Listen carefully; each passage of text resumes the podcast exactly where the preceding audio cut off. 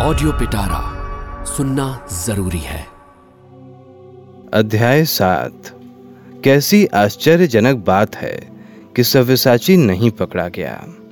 डेरे पर लौटकर शेव बनाने से लेकर संध्या, पूजा, स्नान, भोजन, कपड़े पहनने, ऑफ़िस जाने आदि के नित्य कर्मों में भी कोई बाधा नहीं हुई, लेकिन उनका मन के संबंध में सोचने लगा था, उसका कोई पता नहीं। उसकी आँखें कान और बुद्धि अपने सभी सांसारिक कार्यों से दूर होकर किसी अनजान अनदेखे राजद्रोही की चिंता में ही निमग्न हो गए। अपूर्व को अनमना देखकर तलवलकर ने पूछा, आज घर से कोई चिट्ठी आई है क्या? अपूर्व ने कहा, नहीं तो घर में कुशल तो है ना। जितना जानता हूँ, कुशल ही है। रामदास ने फिर कोई प्रश्न नहीं किया। टिफ़िन के समय दोनों एक साथ ही जलपान करते थे। रामदास की पत्नी ने एक दिन अपूर्व से अत्यंत आग्रह से अनुरोध किया था कि जितने दिनों तक आपकी माँ या घर की कोई और आत्मीय स्त्री इस देश में आकर डेरे की उपयुक्त व्यवस्था नहीं करती, उतने दिनों तक इस छोटी बहन के हाथ की बनाई हुई थोड़ी सी मिठाई आपको रोज़ाना लेनी ही पड़ेगी। अपूर्व सहमत हो गया था। ऑफ़िस का एक ब्राह्मण चपरासी वह सब ला देता था। आज भी जब वह पास के एकांत कमरे में भोजन सामग्री सजाकर, भोजन सामग्री सजाकर रखा गया, तब भोजन करने के लिए बैठते ही अपूर्व ने प्रसंग छेड़ दिया। बोला, कल मेरे डेरे पर चोरी हो गई। सब कुछ जा सकता था, लेकिन ऊपर वाली मंजिल पर रहने वाली क्रिश्चियन लड़की की कृपा से रुपए, पैसे के अतिरिक्त तो और सब कुछ बच गया। फिर सब कुछ विस्तार से सुनाने के बाद बोला वास्तव में वह ऐसी कुशल लड़की है ऐसा लगता नहीं था। रामदास ने पूछा, इसके बाद? अपूर्व बोला, तिवारी घर में था नहीं बर्मा नाच देखने चला गया था। इसी बीच ये घटना हो गई। उसका विश्वास है कि यह काम उस लड़की के अतिरिक्त किसी और ने नहीं किया है।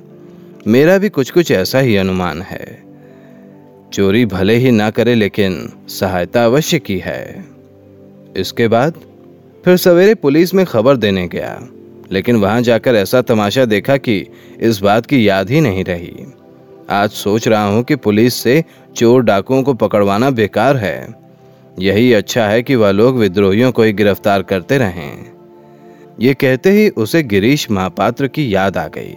हँसी रुकने पर उसने विज्ञान और चिकित्सा शास्त्र के असाधारण ज्ञाता, विलायत के डॉक्टर उपाधिकारी राजशत्रु महापात्र के स्वास्थ्य, शिक्षा, रुचि, उनका बल वीर्य इंद्रधनुषी रंग का कुर्ता, हरे रंग के मोजे, लोहे के नाल लगे पंप शू, नींबू के तेल से सुवासित केश, और सर्वोपरि परोपकार गांजे की चिलम का आविष्कार करने की कथा विस्तार पूर्वक सुनाते सुनाते अपनी उत्कट हँसी का वेग किसी प्रकार और एक बार रोककर अंत में कहा, तलवलकर, महाचतुर पुलिस की दल को आज की तरह मूर्ख बनते संभवतः किसी ने कभी नहीं देखा होगा। रामदास ने पूछा, क्या ये लोग आपकी बंगाल पुलिस के हैं? अपूर्व ने कहा हाँ। इसके अतिरिक्त सबसे अधिक लज्जा की बात यह है कि इनके इंचार्ज मेरे पिताजी के मित्र हैं। बाबूजी ने ही एक दिन इनकी नौकरी लगवाई थी। तब तो आपको किसी दिन इनका प्रायश्चित करना पड़ेगा। यह कहकर रामदास सहसा अप्रतिम सा हो गया। अपूर्व उसका चेहरा देखते ही उसका तात्पर्य समझ गया। बोला, मैं उनको चाचा जी कहता हूँ। वह मेरे आत्मीय हैं, शुभाकांक्षी हैं। लेकिन क्या उसके लिए वह मेरे लिए देश से बढ़कर हैं?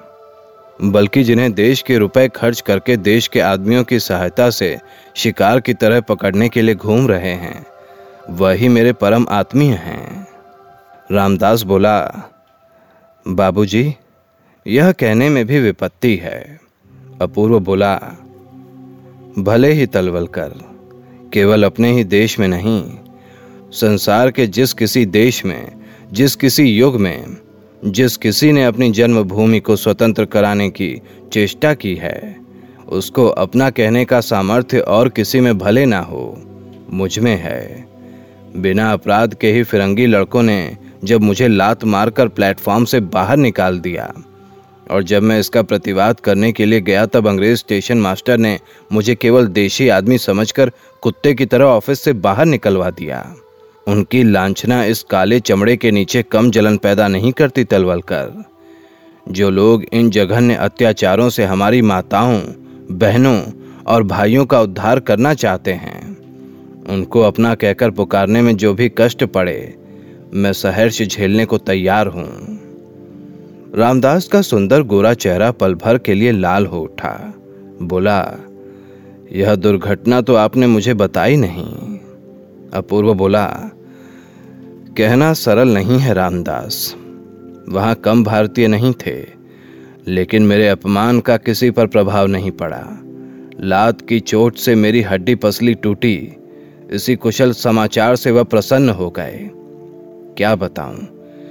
याद आते ही दुख, लज्जा तथा घृणा से अपने आप मानो मिट्टी में गड़ जाता हूँ। रामदास मौन रहा। लेकिन उसकी दोनों आँखें डबडबा आईं। तीन बज चुके थे। वह उठकर खड़ा हो गया। उस दिन छुट्टी होने से पहले बड़े साहब ने कहा, हमारे मामों के ऑफिसों में अव्यवस्था हो रही है। मांडले शोएवी मिथिला और प्रोम सभी ऑफिसों में गड़बड़ी है। मेरी इच्छा है कि तुम एक बार जाकर उन सबको देख आओ। मेरे ना रहने पर सारा काम तुम्ही को करना होगा। एक परिचय रहना चाहिए। इसीलिए अगर कल परसों अपूर्व बोला, मैं कल ही बाहर जा सकता हूँ। दूसरे दिन वह मामो जाने के लिए ट्रेन में जा बैठा। साथ में एक अर्दली और ऑफ़िस का एक हिंदुस्तानी ब्राह्मण भी था। तिवारी डेरे पर ही रहा। लंगड़ा साहब अस्पताल में पड़ा है, इसीलिए अब उतना भय नहीं है। तलवलकर ने तिवारी की पीठ ठोकर कहा, चिंता करने की कोई बात नहीं है। कभी कोई घटना हो तो मुझे खबर देना। ट्रेन छूटने में लगभग पाँच मिनट की देरी होगी। कि सहसा अपूर्व चौंक कर बोल उठा। वही तो तलवलकर गर्दन फेरते ही समझ गया कि वही गिरीश महापात्र है।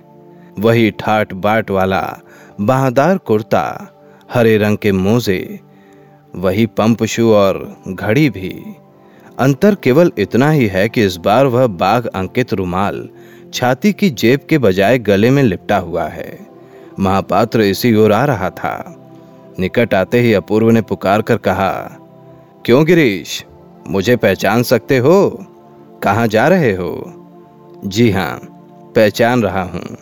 कहाँ के लिए प्रस्थान हो रहा है? इस समय तो मामो जा रहा हूँ। तुम कहाँ चल रहे हो? गिरीश ने कहा, जी, अनाज से दो मित्रों के आने की बात थी।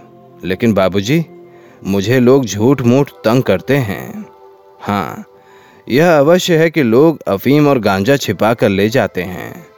लेकिन बाबू, मैं तो बहुत ही धर्म भीरू आदमी हूँ। पर कहावत है ना, ललाट की लिखावट मिटी नहीं जा सकती। अपूर्व ने हँसते हुए कहा, मुझे भी ऐसा विश्वास है, लेकिन तुम गलत समझ रहे हो भाई। मैं पुलिस का आदमी नहीं हूँ। अफीम गांजे से मेरा कोई मतलब नहीं है। उस दिन तो मैं केवल तमाशा देखने गया था। तलवलकर बोला, बाबू, मैंने अवश्य ही कहीं देखा है। गिरीश ने कहा, इसमें कोई आश्चर्य नहीं है बाबू। नौकरी के लिए कितनी ही जगह मैं घूमता रहता हूँ।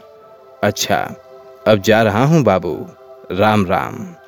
इतना कहकर वह आगे बढ़ गया।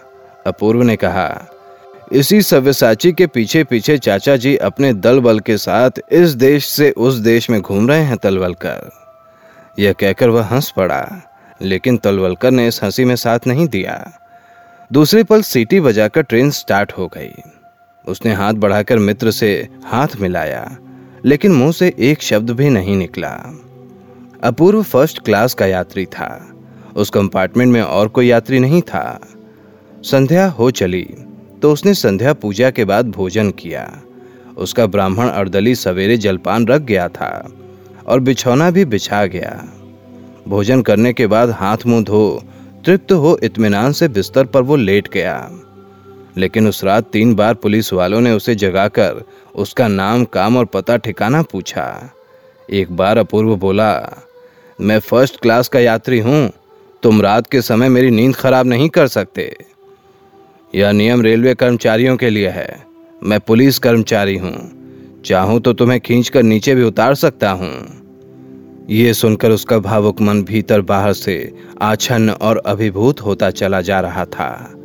अचानक ज़ोर का धक्का लगने से उसने चौंक कर देखा। रामदास की बातें याद आ गईं। यहाँ आने के बाद से इस बर्मा देश की बहुत सी व्यक्त अव्यक्त कहानियों का उसने संग्रह कर रखा था। इस प्रसंग में उसने एक दिन कहा था, बाबूजी, केवल शोभा सौंदर्य ही नहीं, प्रकृति माता की दी हुई इतनी बड़ी संपदा कम देशों में है।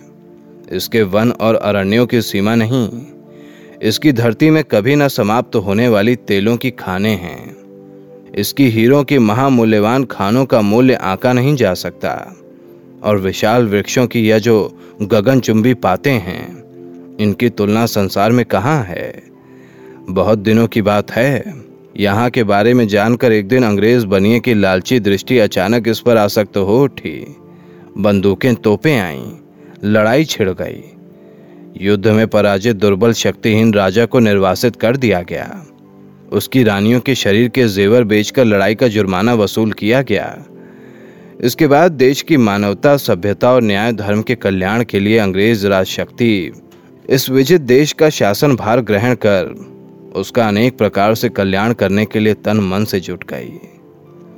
इसी प्रकार न जाने कितनी बातें उसके हृदय को आलोड़ित करती रहीं। अचानक ट्रेन की गति धीमी पड़ने पर उसे चेत हुआ। जल्दी से आँखें कर उसने देखा स्टेशन आ गया था। ऐसी ही इंटरेस्टिंग किताबें कुछ बेहतरीन आवाजों में। सुनिए सिर्फ़ ऑडियो पिटारा पर। ऑडियो पिटारा। सुनना ज़रूरी है।